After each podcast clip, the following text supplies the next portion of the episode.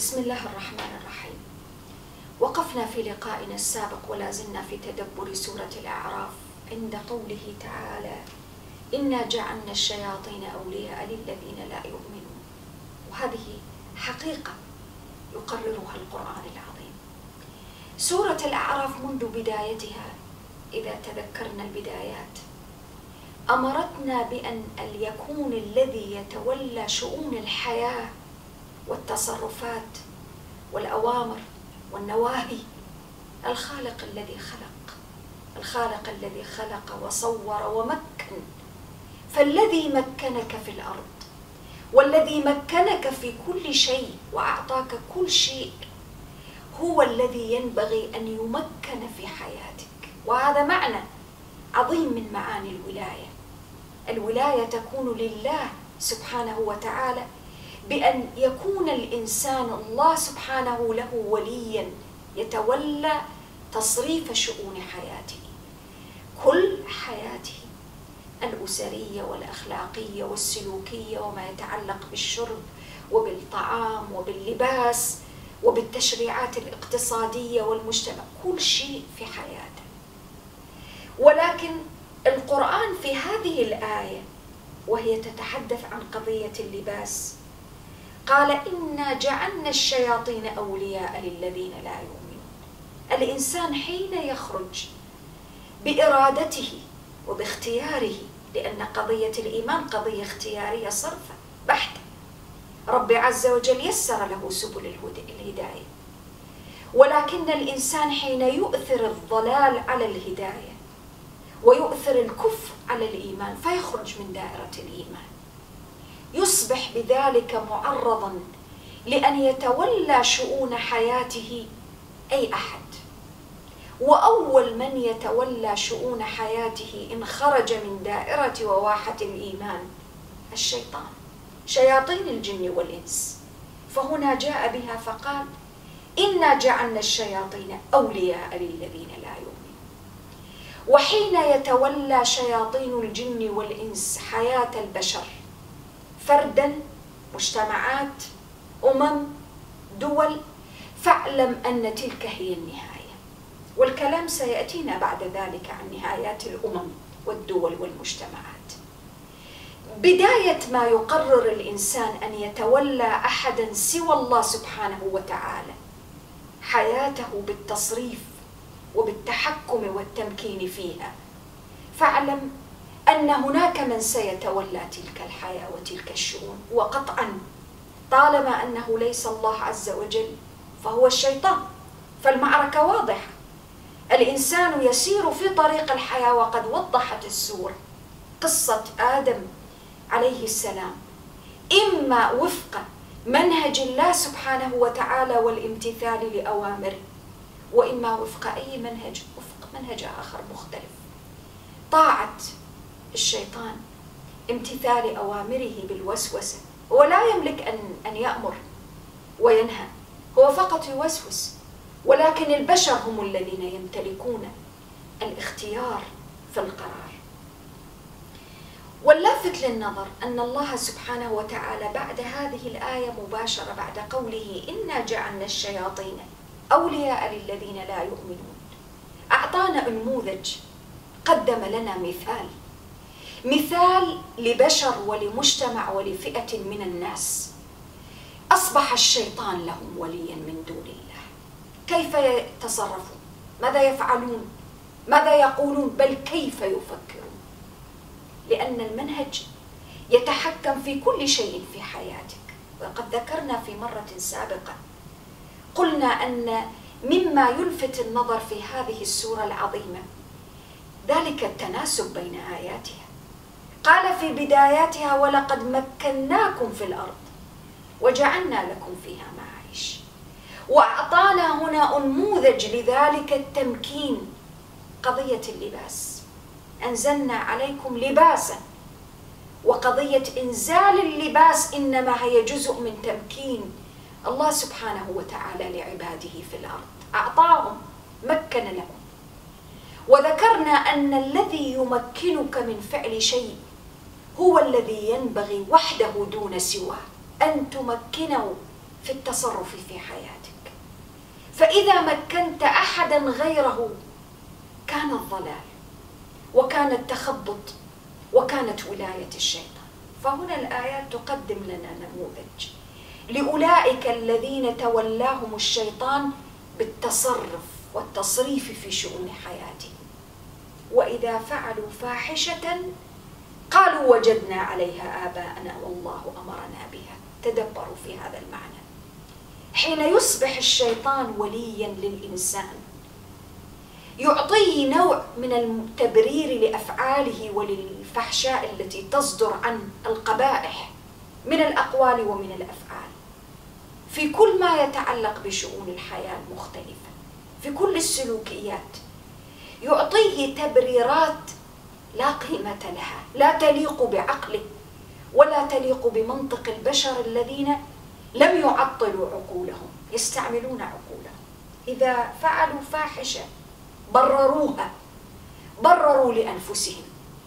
الشيء المنطقي أو الشيء الطبيعي أن الإنسان حين يصدر منه فعل القبيح فعل المنكر فعل الشيء الذي لا يليق ولا ينبغي أن يصدر منه. وينبه على ذلك أو يناقش فيه. العاقل يعطي لنفسه ولفكره الفرصة أن يفكر أن يتأمل أن يتدبر في حاله وفي ذلك الفعل الذي صدر منه. فإذا وجد أن ذلك الفعل لا يليق ولا ينبغي أن يكون تكون الخطوة التالية التوبة والتراجع والاستغفار. الذي جعل الشيطان وليا له في تصرفاته. فماذا يفعل؟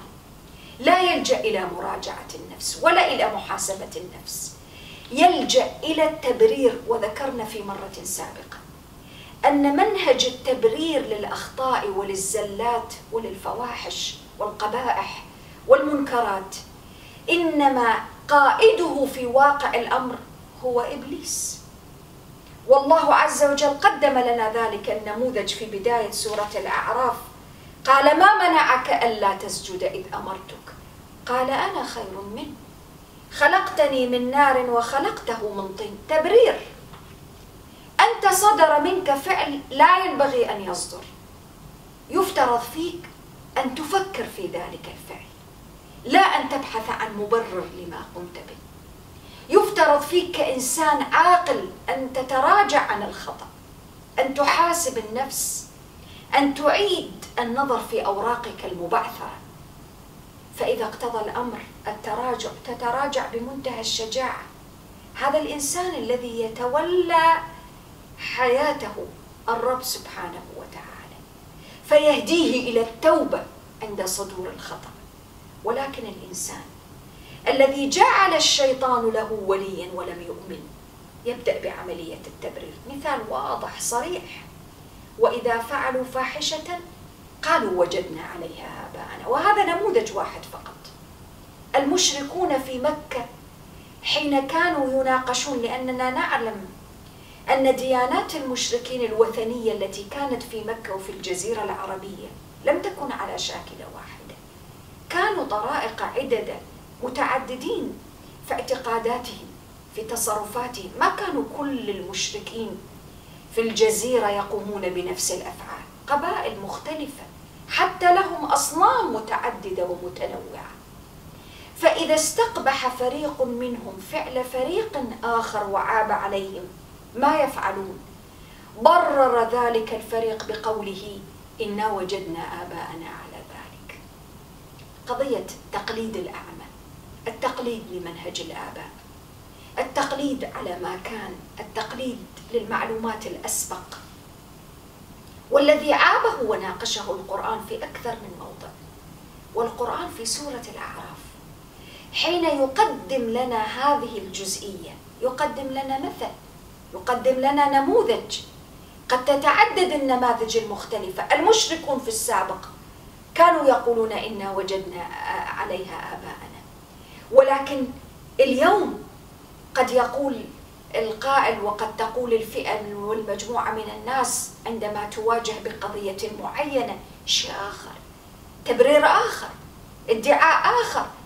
ونحن تكلمنا في المرة السابقة عن قضية الموضة والأزياء. قد لا يقول الناس أنت حين تواجه أحدا منهم وتقول له لم تلبس هذا اللباس على سبيل المثال؟ وهو لباس غير لائق منافي للذوق. لا ينبغي أن يكون أول ما يمكن أن يقول لك لن يقول لك وجدنا آباءنا على ذلك. لا. سيقول لك كل الناس يفعلون. سيقول لك الموضة هي هكذا. الموديلات أنا أريد أن أواكب السائد في زمني أو في مجتمعي. لا أريد أن أكون مختلفا عن أقراني أو عما يقومون به فأظهر في مظهر الإنسان المتخلف أو غير المتحضر. كلها تبريرات. ولكنها اشتركت في شيء واحد. اشتركت في أنها حكمت ولاية غير ولاية الله سبحانه وتعالى في حياتها وفي شؤونها فكان التخبط وكان التبرير عند صدور القبائح أو عند صدور الأشياء التي لا تليق أشياء التي لا ينبغي أن تكون في المجتمعات الإنسانية. ثم بعد ذلك ادعوا ادعاء أكبر فقالوا والله أمرنا بها. محاولة تبرير أن قضية التشريع يمكن التحايل عليها فالتشريع لا يكون فقط من خلال كتاب أو من خلال دين. الله أمرنا بها. الله سبحانه وتعالى ذلك بعض الناس اليوم فعلا في زمننا. تسأله تقول له لماذا على سبيل المثال تفعل هذا الشيء؟ شيء قبيح شيء منكر شيء غير صحيح. يقول لك إن الله جميل يحب الجمال. هو يلبس الشيء الغير لائق وقد تظهر منه السوءات وقد تظهر منه المعايب والأشياء التي أمر الله بسترها والأمثلة أكثر من أن تعد وتحصى. فيقول لك الله جميل يحب الجمال. يدعي بشيء كهذا القول يتشابه مع هذا. والله أمرنا بها نعم ربي أمر بالجمال ولكن أمر وفق منهجه ووفق أمره لا وفق أهواء النفوس. تدبروا معي في هذا المعنى الدقيق الذي تعطينا إياه هذه الآية. ثم يقول الله عز وجل إن الله لا يأمر بالفحشاء. أتقولون على الله ما لا تعلمون؟ تدبروا في قضية الخلط في الأوراق. الخلط في الأشياء. الخلط الناتج عن تبرير الإنسان لأفعاله غير الصحيحة أفعال لا ينبغي أن تكون. أتقولون على الله ما لا تعلمون. أوامر الله عز وجل والقيم التي جاءت بها تلك الأوامر أو النواهي واضحة في هذا الكتاب العظيم. واضحة في حياتي وفي سيرتي وفي سنة النبي صلى الله عليه وآله وسلم. ليس هناك مجال لادعاءات مدع ليس هناك مجال لأن يبرر أحد من البشر ما يقوم به من قبيح من خلال الادعاء بأن الله أمر. لا أمر ربي بأي شيء بالقسط بالعدل وليس بالانحراف.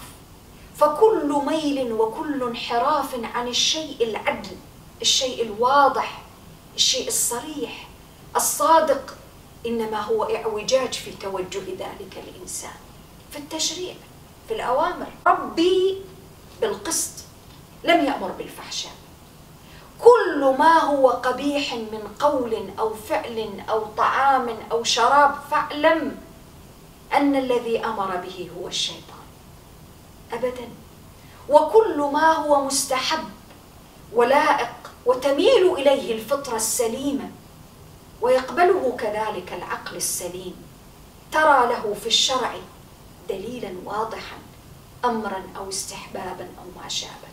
ولذلك رب عز وجل في نفس الآية قال قل أمر ربي بالقسط وأقيموا وجوهكم عند كل مسجد وادعوه مخلصين له الدين كما بدأكم تعودون. إذا أردت أن تتعرف على أوامر الله عز وجل وتدبروا معي. سورة الأعراف سورة معظمها مكي وليس مدني. ومع ذلك نجد فيها مساحة واسعة للأوامر وللنواهي. وهذا دليل على أن أمهات الشرائع أمهات الشرائع إنما جاءت مع الإيمان جاءت حتى في مكة. ربي سبحانه وتعالى ما جعل الاهتمام بقضية الإيمان في القرآن الذي نزل في مكة دون أن يكون له شيء يصدقه في الواقع وفي التشريع وفي السلوك شرع وأعطى وستأتينا التشريعات في الآيات كذلك بعد قليل بشكل أوضح. قل أمر ربي بالقسط وأقيموا وجوهكم عند كل مسجد. تريد أن ترى ما الذي أمر الله سبحانه وتعالى به؟ تريد أن تتعرف على أوامره لن يحدث ذلك إلا حين تقيم وجهك عند كل مسجد. والآية تنوعت وتعددت فيها الأقوال والتفاسير والمعاني ولكن واضح جدا من سياق الآية أن ربي عز وجل يكلمني وأقيموا وجوهكم عند كل مسجد. إقامة الوجه السجود والخضوع. لأن إقامة الشيء وتدبروا التناسب بين أمر ربي بالقسط وأقيموا وجوهكم عند كل مسجد. إقامة الشيء عدم العدول أو الميل والانحراف به. وإقامة الوجه هنا ليس فقط من دلائلها أو من معانيها ما ذكره الكثير من المفسرين في قضية القبلة والتوجه بالقبلة التوجه نحو القبلة في الصلاة. وإن كان ربي عز وجل في سورة البقرة قال قد نرى تقلب وجهك في السماء فلنولينك قبلة ترضاها فولي وجهك شطر المسجد الحرام. وحيثما كنتم فولوا وجوهكم شطر الكلام ممكن أن يتضمن الحديث عن القبلة أكيد. وأوامر الدين المتنوعة هي متراصة فيما بينها متناسبة متفقة. ولذلك في آيات أخرى يأتي الكلام عن أقم وجهك. فالكلام عن إقامة الوجه هنا لا تعني فقط قضية التوجه نحو القبلة.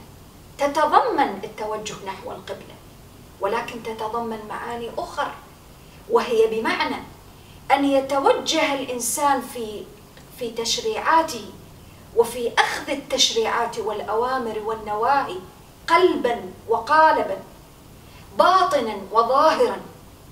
نحو أي تشريع نحو ما أمر به ربي عز وجل أمر ربي بالقسط كل أوامر الله عز وجل. تدبروا في هذا المعنى. ونحن ذكرنا في أكثر من موضع أن من القواعد التي تعين الإنسان على التدبر في كتاب الله أن ينظر في كل الآيات التي جاءت في نفس السياق. أقم وجهك للدين. الدين سماه دين قيم. فإقامة الوجه هنا وبمعنى الاتباع والثبات وأخذ هذه الأوامر المتعددة في الصلاة في كل شيء في القبلة من مصدر واحد من الله سبحانه وتعالى. كلها تتضمن هذا المعنى. بمعنى آخر أن المعنى المناقض لما يقوم به المشركون أو من يخالفون منهج الله عز وجل. أن يتوجه الإنسان بكله لله سبحانه. لأن الله لا يأمر إلا بالعدل ولا يأمر إلا بالجميل ولا يأمر البشر إلا بما تصلح به حياتهم تدبروا في هذه المعاني العظيمة. قل أمر ربي بالقسط. وأقيموا وجوهكم عند كل مسجد والأرض كلها جعلت لنا مسجدا وطهورا. ودعوه مخلصين له الدين. انظر إلى ذلك التناسق والتناسب في الآية. ودعوه مخلصين له الدين. كما بدأكم أول مرة تعودون. كما بدأكم تعودون. سواء كانت القضية تتعلق بالصلاة أو تتعلق بالطواف أو تتعلق بأوامر الله عز وجل ونواهيه على الإنسان أن يستحضر النية والإخلاص الذي هو عمل قلبي محض. والتوجه لله سبحانه وتعالى بالدعاء ودعوه مخلصين له الدين. الإخلاص. إقامة الصلاة. إذا أخذنا مثال إقامة الصلاة هنا. لا يمكن أن تتم الإقامة الحقيقية بدون أن يكون القلب حاضرا كذلك بالإخلاص لله سبحانه وتعالى وتوحيده. إقامة الصلاة لا يمكن أن تتحقق فقط من إقامة الأبدان وقيامها بين يدي الله سبحانه وتعالى. أنت حين تقوم للصلاة ركوعا وقوفا قياما سجودا أنت تقوم للصلاة. ولكن إقامة الصلاة لا تتحقق فقط بالوقوف وقيام البدن. تتحقق بأي شيء. ادعوه مخلصين له الدين. القلب. قيام القلب بالإخلاص والخضوع والخشوع لله سبحانه وتعالى. وكذا كل التشريعات المختلفة. بما فيها الطواف بالبيت. لا تتحقق فقط بقيام الأبدان بالأعمال والجوارح. لا. لا بد من إقامة القلب على أي شيء على إخلاص الدين لله التوحيد. إقامة القلب كما أنك توجه وجهك نحو القبلة وتتوجه ببدنك نحو القبلة وهو أمر إلهي وشرط من شروط صحة الصلاة. عليك كذلك أن تتوجه في قلبك ومشاعرك واتخاذ أوامرك وأخذها. لله وحده دون سواه. إخلاص العمل والتوحيد لله سبحانه وتعالى. معنى دقيق ولكنه مهم جدا في سياق الآيات. ولذلك ربي سبحانه وتعالى ختم هذه الآية فقال كما بدأكم تعودون. لماذا الحديث عن النشأة وعن الإعادة والبعث هنا؟ لأن الحديث عن هذه القضية مهم جدا في ترسيخ معاني الإخلاص. والتوجه لله سبحانه وتعالى. وهو قد ذكر في قبلها في آية سابقة ما ذكرنا عن المشركين قالوا وجدنا عليها آباءنا. أنتم بعد الموت لا تعودون إلى آبائكم. تعودون إلى من؟ تعودون للخالق الذي خلق الذي هو بدأ الخلق وتعودون إليه. فهنا توجيه نحو التقوى تذكرة للإنسان أنك أنت ستعود لخالقك. فإذا كنت في نهاية رحلتك وقد قلنا أن محور سورة الأعراف رحلة الإنسان الخليفة على هذه الأرض الرحلة كاملة على الأرض وبعد الموت إلى نهاية الحساب كاملة. سورة الأعراف تتناول هذه القضية. فربي عز وجل يذكر الإنسان هنا هو الذي بدأكم وستعودون إليه. فإن كنت لا محال عائد إلى ربك شئت ذلك أم أبيت؟ ألا تعود إليه؟ وأنت الآن على هذه الأرض. ألا تعود إليه وإلى منهجه سبحانه؟ كما بدأكم ستعودون إليه تعودون. تقرير واقع. وتأملوا في الآية التي جاءت بعدها. فريقا هدى وفريقا حق عليهم الضلالة ربي عز وجل أعطانا منذ البداية تصنيف البشر. فريقا هدى ولكن الهداية ربي عز وجل أعطاها للكل. الهداية العامة هداية المنهج هداية إرسال الرسل كما سيأتي عليه. الآيات ستأتي بعد ذلك. رسل أرسلوا إليكم بالآيات. هذه الهداية العامة. ولكن الهداية الخاصة والاختيار هذا عند الإنسان. رب عز وجل أعطاه المساحة لاختيار قرار الهداية أو قرار الضلالة. فريقا هدى وفريقا حق عليهم الضلالة. تدبروا في دقة الكلمات في كتاب الله عز وجل. لماذا حقت عليهم الضلالة؟ لماذا وجبت عليهم الضلالة؟ إنهم اتخذوا الشياطين أولياء من دون الله ويحسبون أنهم مهتدون. تدبروا في المعنى العظيم. الضلالة متى تحل؟ الضلالة عقوبة. الضلالة عقوبة. التخبط والبعد عن منهج الله سبحانه وتعالى هذه عقوبة. ولكن لماذا يستحقها بعض البشر دون الآخرين؟ يستحقونها بأنهم اتخذوا الشياطين أولياء. من دون الله. حين تدع الولاية والزعامة والقيادة وتترك القيادة في حياتك وقلبك وأفعالك وتصرفاتك لغير الله عز وجل فأنت بذاتك قد حكمت بالضلالة على نفسك. تدبروا في المعنى الدقيق. إنهم اتخذوا الشياطين أولياء من دون الله. حين يتولى الأمر والنهي في حياتي في طعامي في شرابي في ملبسي. أحد غير الله عز وجل. أنا قد حكمت على نفسي بالتخبط بالحيرة بالضلالة وهي كلها معاني متلازمة تماما مع الضلالة. أجزاء أشكال متعددة من الضلالة. والإشكالية الأخطر ويحسبون أنهم مهتدون. الإشكالية الأكبر أن هذا الإنسان الضال من شدة ضلاله وحيرته وتخبطه بعيدا عن منهج الله سبحانه وتعالى.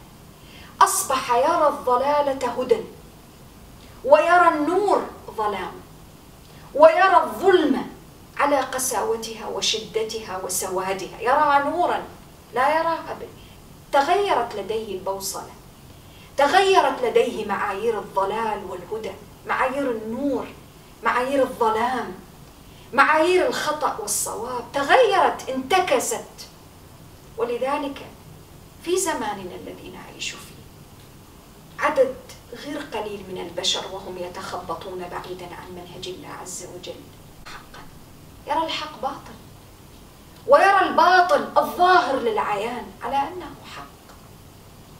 يرى الشيء الذي يجلب للناس التعاسة يراه أنه لا يجلب إلا الخير والسعادة. يرى الفساد على أنه صلاح. تدبروا في هذه المعاني العظيمة. ثم عقب بعد ذلك سبحانه وتعالى بقوله يا بني آدم خذوا زينتكم عند كل مسجد ولنا أن نتساءل. وهل كل بني آدم هم يتوجهون المساجد أو أو فعلا يتوجهون للصلاة؟ يعني لماذا جاءت الآية يا بني آدم خذوا زينتكم عند كل مسجد؟ كان تأتي الآية يا أيها الذين آمنوا لأن المؤمن هو الذي يتوجه للمسجد والمؤمن هو الذي أمر واستحب له أن يتجمل بلبس أجمل وأحلى الثياب وأبهاها حين يتوجه للصلاة. ولكن خطاب عام يا بني آدم خذوا زينتكم عند كل مسجد وكلوا واشربوا ولا تسرفوا إنه لا يحب المسرفين. الآية تضمنت دلالات عظيمة جدا. الخطاب لا يزال خطاب عالمي غير مخصوص للمؤمنين. يا بني آدم خذوا زينتكم عند كل مسجد. ولذلك عدد من المفسرين ذهبوا إلى أن الكلام هنا ليس عن المساجد التي هي أماكن العبادة فحسب. الأماكن المخصصة للعبادة. كلام عن الأرض. الأرض كلها جعلت مسجدا وطهورا للمؤمنين. ليس هناك بالضرورة فقط الأماكن المخصصة للعبادة. المؤمن متى ما أدركته الصلاة؟ صلى. في أي مكان. تدبروا في هذا المعنى. يا بني آدم خذوا زينتكم عند كل مسجد. الكلام هنا على أي شيء؟ أنه متى ما كان الإنسان فعلا بشكل عام قد أدركته الصلاة وحان فعلا وقت الصلاة فعليه أن حين يتوجه بالصلاة لله سبحانه وتعالى عليه أن يظهر بذلك المظهر اللائق الذي يليق بمعاني الصلاة العظيمة. الصلاة ليست مجرد حركات جوارح قيام ووقوف لا. الصلاة امتثال لأوامر الله عز وجل. الصلاة لقاء بين العبد وربه ملاقاة الله عز وجل. الصلاة شعيرة من الشعائر التي من باب تعظيم شعائر الله. أن يلجأ المسلم إليها وهو في أجمل شكل. وفي أجمل ملبس.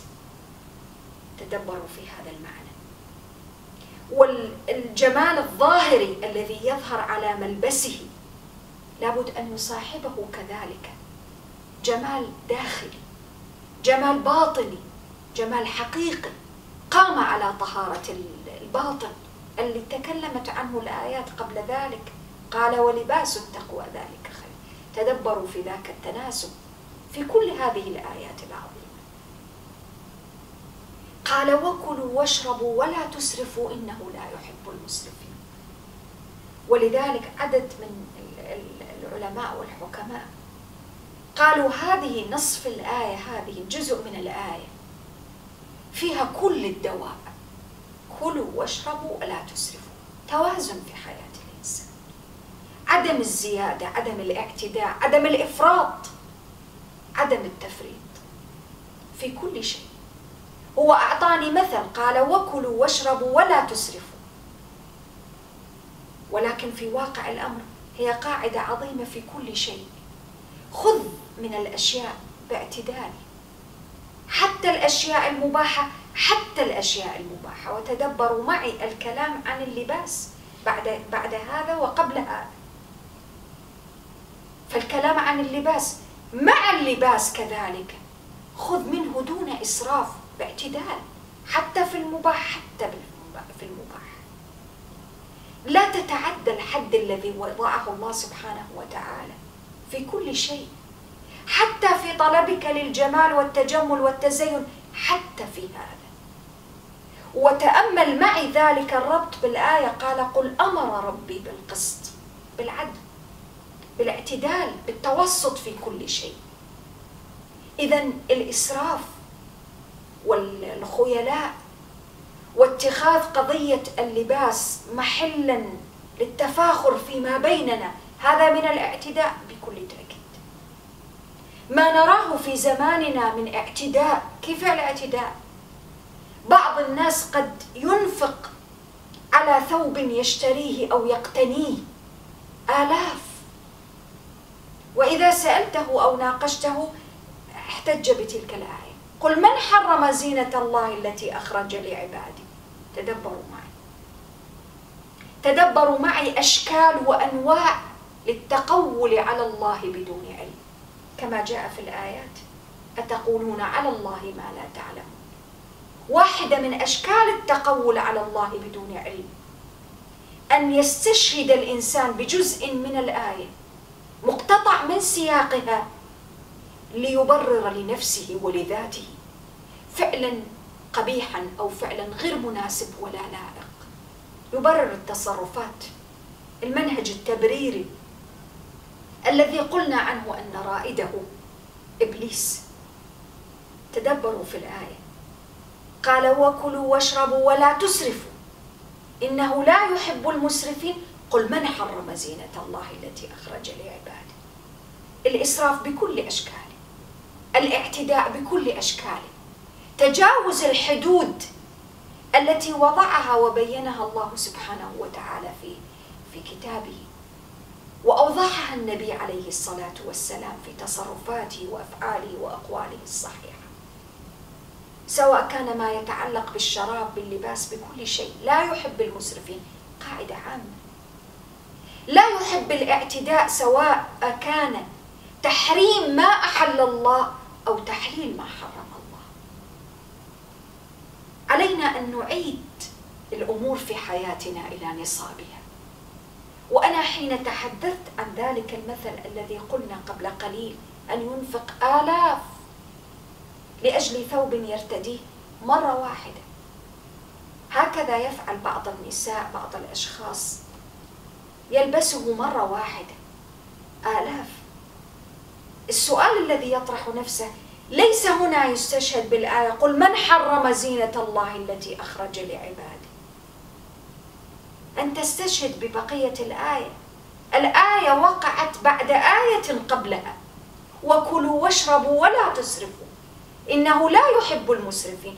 قل من حرم زينة الله التي أخرج لعباده. وتدبروا معي في كل تلك المناهج السقيمة المريضة التي أصبح البعض منا يتعامل بها مع كتاب الله عز وجل. يأخذ أجزاء مقتطفة وفق ما يريده الهوى. لماذا؟ لأن الإنسان حين يتولى حياته الهوى يتحكم فيه يشرع له من دون الله عز وجل. وقد يقول قائل يعني هو حرام الإنسان إذا ربي عز وجل أنعم عليه وأغدق عليه وأعطاه بالنعم. الله سبحانه وتعالى يحب أن يرى أثر نعمته على عبده بكل تأكيد. ولكن من قال أن أثر النعمة لابد أن يكون من خلال الإفراط والمبالغة والإسراف في الأشياء؟ من قال؟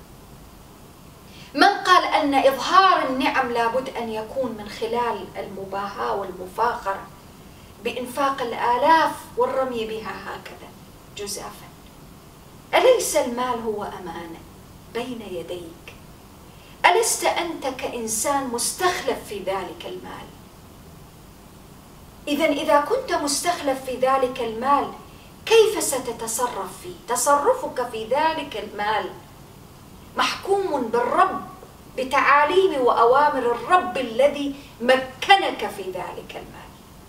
ما كان يمكن أن يكون لك مالا لولا أن الله مكنك فيه. فأحسن التصرف وإحسان التصرف أن تمشي وفق ما أمر الله سبحانه وتعالى في ذلك العطاء. تدبروا في الايه قل من حرم زينة الله التي أخرج لعباده والطيبات من الرزق؟ قل هي للذين آمنوا في الحياة الدنيا وتدبروا معي في الكلمة. قال أخرج لعباده. مذكرا إياه. أن كل ما يتزينون ويتجملون به إنما هو من قبل من؟ الرب سبحانه وتعالى. اليوم الناس يتفاخرون ويتباهون. بالحرير وباللباس وبالمجوهرات والأحجار الكريمة من الذي أخرج؟ الله سبحانه وتعالى. هذه الزينة التي أخرجها هو الرب سبحانه وتعالى.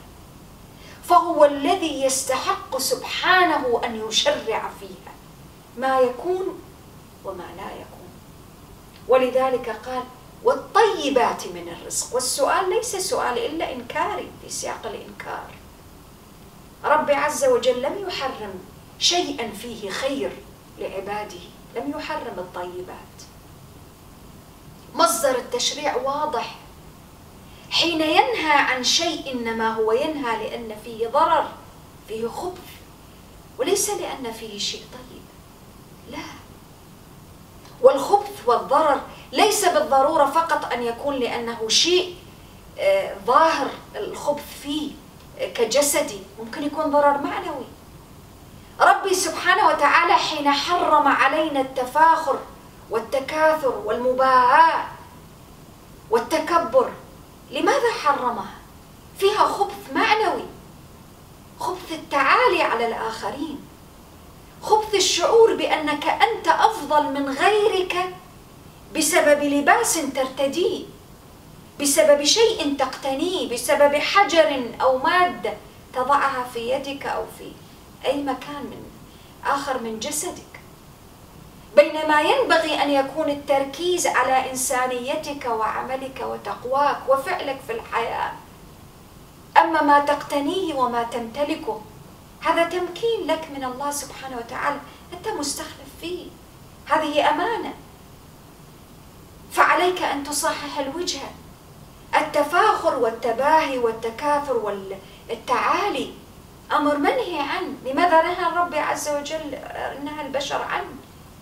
لأنه يبعدك عن الوجهة الحقيقية يجعلك إنسان واهم. إنسان تعيش في حالة من الغرور والزهو لشيء أنت لن تبقى فيه في واقع الأمر. يضبب عليك غشاوة على عينيك فلا ترى الحقائق كما هي. وهذا لا ينبغي أن يكون لا ينبغي أبدا أن يكون في واقع الحياة. حين يهبك الله سبحانه وتعالى مالا وعطاء ويمكنك فيه عليك أن تمشي وفق ما أمر الرب سبحانه وتعالى. ولذلك قال قل هي للذين آمنوا في الحياة الدنيا. تدبروا في دقة العبارات في هذه الآية العظيمة. الطيبات من الرزق للذين آمنوا. لماذا خصها للذين آمنوا؟ لماذا لم يخصها لبني آدم؟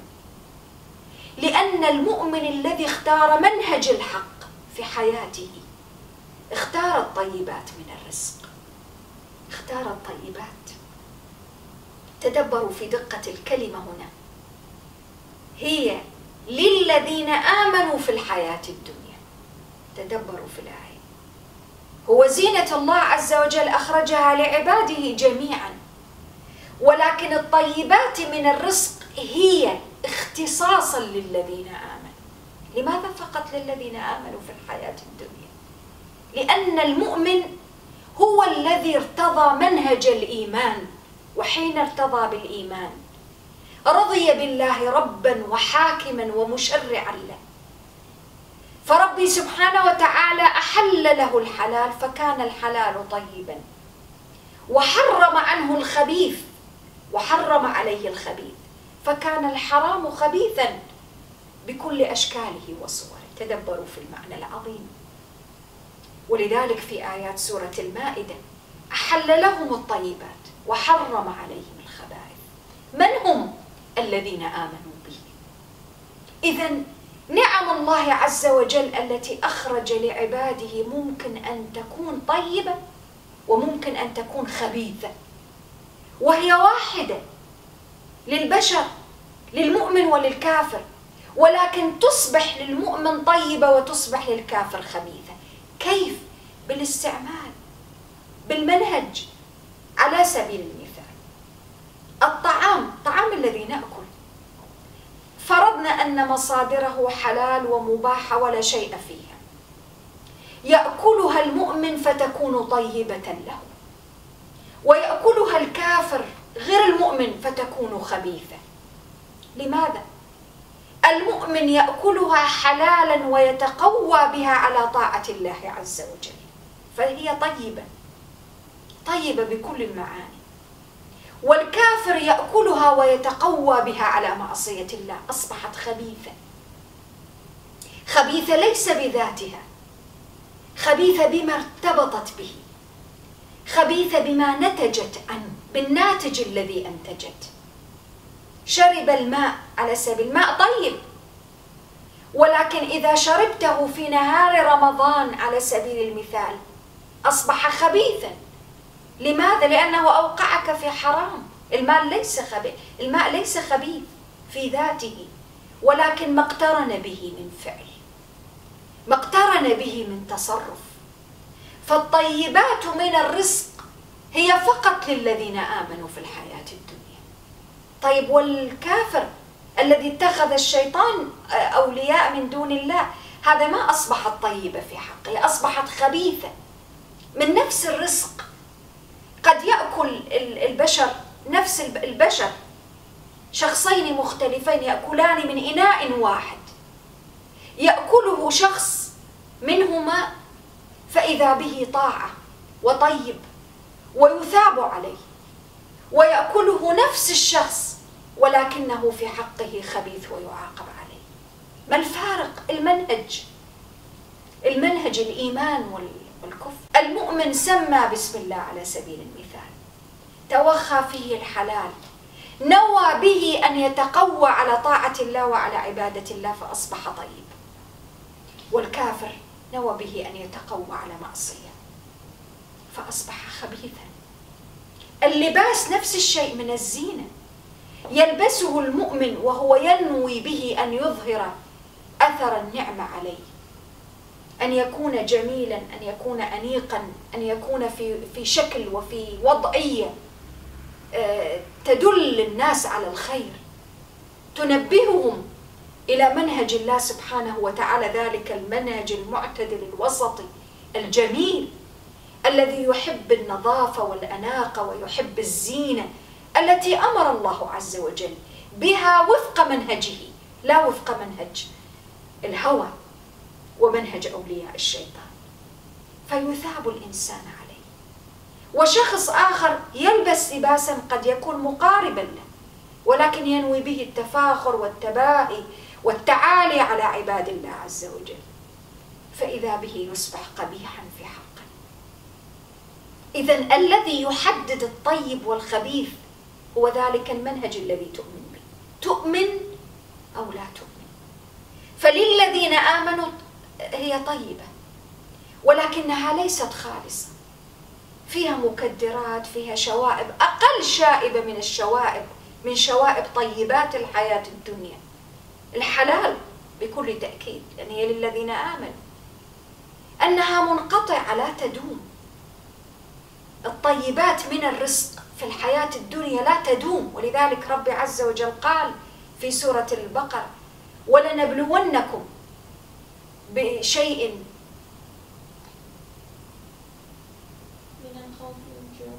ولنبلونكم بشيء من الخوف والجوع ولنبلونكم بشيء من الخوف والجوع. ونقص من الأموال والأنفس والثمرات. وبشر الصابرين. فالابتلاء واقع في طيبات الدنيا. ولذلك ليست خالصة. قد تجد طعاما والنبي نبينا صلى الله عليه وآله وسلم كان يستيقظ أحيانا فيجد طعاما يأكله ويستيقظ في اليوم التالي فلا يجد طعاما يأكله في بيته. طيبات الحياة الدنيا مكدرة فيها شوائب ليست خالصة ليست صافية. هذه طبيعة الحياة الدنيا وطبيعة طيباتها لا تدوم. حتى الطيب من الطعام أنت قد تحرم ويمنع عنك بسبب مرض معين. المرضى على سبيل المثال مرضى السكري يأكل كميات محدودة من طعام معين وبعض الأطعمة الأخرى تمنع عنه. إذا ما أصبحت خالصة في الحياة الدنيا؟ متى ستكون خالصة؟ يوم القيامة. خالصة يوم القيامة. لا يكدرها شيء. تدبروا معي في ذلك الربط العظيم بين الدنيا والآخرة. تلك المقارنات الواضحة لماذا كذلك نفصل الآيات لقوم يعلمون؟ يعلمون أي شيء؟ يعلمون أن رحلة الإنسان على هذه الأرض مؤقتة محدودة وأن البقاء الحقيقي إنما هو في ذلك اليوم اليوم الموعود يوم القيامة الربط المتواصل في آيات سورة الأعراف بين رحلة الدنيا ورحلة الآخرة. ولذلك جاء بعدها الكلام عن التحريم وقلنا في قبل قليل. السورة مكية فيها حلال وفيها إباحة وفيها تحريم أكيد. لأن أمهات التشريع في واقع الأمر نزلت في مكة. نزلت منذ بدايات الرسالة والدعوة. لأن الإيمان الحقيقي الإيمان الذي يبنى في النفوس ليس إيمانا فارغا بدون تشريع. بدون سلوكيات بدون أعمال بدون أفعال أبدا. وتدبروا في الآية. قل إنما حرم ربي الفواحش ما ظهر منها وما بطن. هناك قبل قليل قل أمر ربي بالقسط. وجعل الفواحش مقابل القسط هنا. الأفعال المنكرات القبائح قولية فعلية سلوكية جنسية في الطعام في الشراب كل الفواحش. حرمها الرب سبحانه وتعالى. تناقض أي شيء تناقض العدل. تناقض القسط. تناقض كل الأشياء التي أمر بها من تفصيلات فيما بعد. ستأتي عليها تلك السور المدنية والآيات التي نزلت بعد ذلك في التشريع وتدبروا في الكلمة قال ما ظهر منها وما بطن. سورة الأعراف تركز على الجانب الباطني هنا. لأن الإيمان قلب وقالب. قلب وسلوك ظاهر وباطن. ما معنى ظهر وبطن؟ هناك من الفواحش والمحرمات باطنة لا تظهر للعيان. أنت قد ترتدي لباسا مشروعا لا غبار فيه. ولكن داخلك شيء من الإثم في القلب. من الإسراف من التباهي من أي شيء. حتى الزهد على سبيل المثال. أنا قد أرتدي لباسا. أريد أن أتجمل به أمام الناس ليقول الناس عني أني زاهد. أصبح رياء. أتبسط في الثياب. ألبس ثياب بسيطة جدا. متواضعة. ولكن مع ذلك ومع تلك البساطة في الثياب الظاهرية جاء معها نية أخرى مخالفة نية الرياء. أن أظهر أمام الناس وأتبدى أمامهم بمظهر الإنسان الزاهد المتقشف البسيط المتواضع حتى يقول عني الناس أني متواضع. فهنا قال ما ظهر منها وما بطن. لماذا؟ لأن كما قالت الآيات ولباس التقوى ذلك خير. الأشياء والأفعال الظاهرية. علي دائما أن أعتني بما يقابلها من أعمال قلبية. أن أتبسط في كل شيء إذا أتبسط أولا في القلب أن يخضع القلب ويتواضع ويذل لله سبحانه وتعالى. قبل أن يظهر لأن عملية التواضع هي ليست في ملبس وليست في مظهر ولا في زي ترتديه. التواضع هو عمل قلبي أولا. أن تتواضع لله سبحانه وتعالى وتخضع لأمره في القلب فيظهر ذلك التواضع في سلوكك وأفعالك. تدبروا معي في التناسب. فقال حرم ربي الفواحش ما ظهر منها وما بطن. لماذا؟ لكي يعطي الإنسان أهمية وضرورة أن يعتني بباطنه بقلبه بنيته. بإخلاصه في كل شيء. كل شيء في أفعالنا. ما أمر الله به وما منعنا وحرمه علينا. له ظاهر وله باطن. وقد قلنا في تدبرنا لسورة المائدة وسور أخرى أن بعض المسلمين اليوم لا يمكن أبدا أن يحدث نفسه فيقترب من تناول لحم خنزير. مستحيل. هذا شيء ممتاز. ولكنه لا يتورع عن أكل أموال الناس بالباطل. ربا غش تدليس أشياء مختلفة. لماذا؟ هذا حرام ظاهري لحم الخنزير. لا يقترب وذاك حرام معنوي. عليك أن تتورع عنه. بنفس الدرجة من الورع. هكذا يبنى الإيمان. وهذه هي سورة الأعراف. تدبروا معي سورة الأعراف. قلنا محورها رحلة الإنسان. والشيطان قد يلبس على الإنسان يلبس على الناس دينهم. من هذا الباب. يقول له على سبيل المثال أنت ما, ما شاء الله بخير ونعمة لا تأكل لحم خنزير ولا تشرب خمر ولا تفعل كذا ولا كذا ولا كذا. طيب. ولكنك تأكل أموال الناس بالباطل. تأكل حقوق الناس. إذا لا يأتينك الشيطان ولا يفتننك من تلك الجهة ولا يدخلن عليك من ذلك الباب. ما ظهر منها وما بطن أغلق المنافذ والإثم والبغي بغير الحق. تدبروا في الآيات. الإثم بكل أشكاله الخطأ. البغي والاعتداء والظلم والعدوان بكل أشكاله وصوره. لا تبرر لنفسك. لا تبرر لنفسك.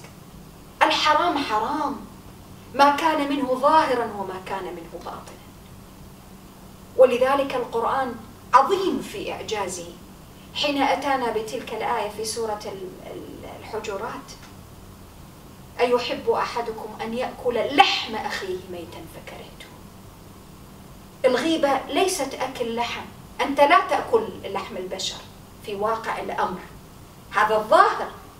ولكن القرآن جاء بهذا المثل ليبين لك الحرمة في هذه الجزئية وأن حديثك السيء عن الآخرين لا يقل حرمة عن ذلك. أنت تأكل تلك الميتة. أمر مستقبح مستقبح ظاهريا عليك أن تستقبح كذلك. القبح الباطني. وكثير من الأشياء في حياتنا في واقع الأمر.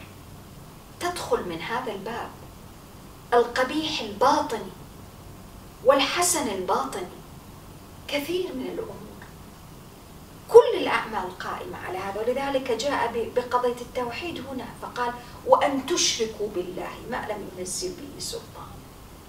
وطبعا النفي لكل أشكال الشرك لأن الشرك ظلم عظيم. لم ينزل الله سبحانه وتعالى به لا دليل ولا أبدا لا شيء يبيحه. وتأمل تدبروا معي. هو في الآيات قبل ذلك قال وادعوه مخلصين له الدين. وهنا في الآية قال وأن تشركوا بالله. الإخلاص والشرك متناقضان. أن تشرك بالله سبحانه وتعالى. ومرة ثانية يؤكد نفس المعنى. وأن تقولوا على الله ما لا لأنه شكل من أشكال الشرك بالله أن يفتري الإنسان على الله الكذب. أن يفتري الإنسان على الله الكذب. كما كان المشركون آه، على سبيل المثال يقولون إنما البيع مثل الربا. ما الفرق بين البيع والربا؟ لا. البيع ليس كالربا. أحل الله البيع وحرم الربا. تدبروا في المعنى. صحيح في زيادة في المال ولكن هذه زيادة مشروعة. وهذه زيادة محرمة. القرض الحسن على سبيل المثال هذا قرض والقرض الربوي قرض. هذا حلال وهذا مأمور به وحسن وعمل جيد ومباح ليس فقط مباح مندوب. ندب الله للناس أن يتعاونوا فيما بينهم. وهذا حرام. لماذا؟ في فرق في فرق في, في ذاتي في أصلي في فعلي في كل ما لا بس فلا تخلط الأوراق مع بعضها البعض. بعض الناس يخلطون الأوراق. خلط الأوراق في التشريع من باب التقول على الله سبحانه وتعالى بما لا علم لنا به. تأملوا في هذه المعاني. وهو صنف نوع من أنواع الشرك بالله. لأن التشريع والأمر والنهي وكل ما يتعلق بهذه الأشياء لا ينبغي أن تكون إلا لله وحده سبحانه. وتأملوا معي في الآية التي جاءت بعدها ولكل أمة أجل. فإذا جاء أجلهم لا يستأخرون ساعة ولا يستقدمون. ما دخل الأمم والمجتمعات هنا؟ وآجال المجتمعات؟ بعد كل هذه الآيات ما وجه التناسب؟ لكل أمة أجل ما وجه التناسب؟ تناسب من أوجه عديدة الأمم والمجتمعات والفئات لها أعمار كما أن للأفراد أعمار. عليك أن تراعي الفترة التي أنت تعيشها على هذه الأرض وأن تسعى فيها بالخير وفق المنهج الذي جاء به الله سبحانه وتعالى. اعلم أن فترة بقائك على هذه الأرض محدودة فعليك أن تمتثل لتلك الأوامر التي أمر الله سبحانه أنت مهما طالت فترة بقائك كأمة أو كمجتمع أو كدولة فهي فترة محدودة كما أن الأفراد يعيشون فترات محدودة. لأن بعض الدول حينما تشعر بقوتها وازدهارها ورفعتها وتشعر بتمكين الله عز وجل لها ولكنها لا تعي ذلك تقول إنما أوتيته على علم عندي. هذه الأمم التي تنسى أن الله هو الذي مكن. تتغافل عن حقيقة أن الأجل محدود ولكل أمة أجل. فالقرآن لتلك الأمم يقول لها أنه انتبهي لن يستمر هذا التمكين. هذه الفترة محدودة. المسيرة محدودة للأفراد وللأمم. فاسعي فيها بما أمر الله عز وجل. والتناسب الآخر كذلك أن الإثم والبغي أو الفواحش هي من أعظم أسباب زوال الأمم وهلاكها. تدبروا إلى التناسب. قلنا في أكثر من مرة.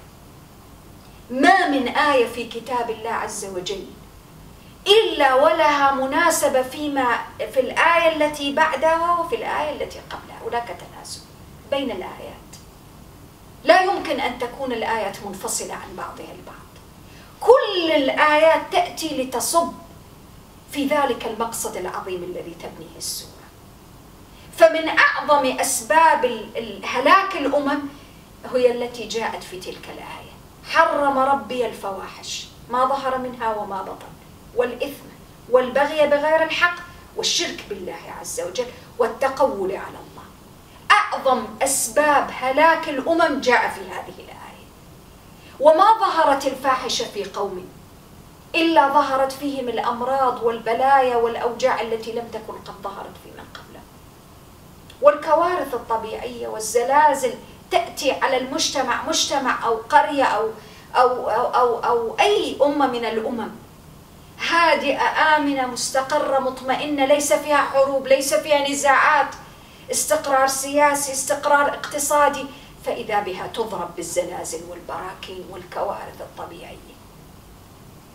هناك مخالفات قوانين ربي عز وجل أوضحها. سورة الأعراف تتكلم ليس فقط عن مسيرة الإنسان الخليفة كفرد تتكلم عن مسيرة الفرد ضمن المجتمع والأمة. ولذلك الحديث عن الأمم كثير في سورة الأعراف. وعن آجال الأمم. هذه المخالفات لأمر الله سبحانه وتعالى في الحياة في المجتمعات. لا تذهب هكذا هباء دون جزاء. إنما هي في واقع الأمر تقصر فترة بقاء وأجل تلك الأمة التي تظهر فيها هذه المخالفات. ولذلك سورة الأعراف ستعطيني نماذج. نموذج لقوم لوط نموذج لقوم ثمود نموذج لأقوام ضربت وانتهت آجالها وفتراتها بأي شيء؟ بالذنوب التي صدرت منها بالمخالفات. ما من عمل ولا من مخالفة عن أمر الله عز وجل إلا وله نقيصة وعورة وسوءة. تظهر في تلك الأمة وفي ذلك المجتمع. قمت بالربا أكيد لها نتيجة. هكذا. مخالفات اجتماعية وفواحش لها ضريبة. من أمراض من من تفكك أسري من انحلال أخلاقي من اعتداءات من ارتفاع في نسب الجريمة. وهذه كلها تصب في قضية تتعلق بآجال الأمة.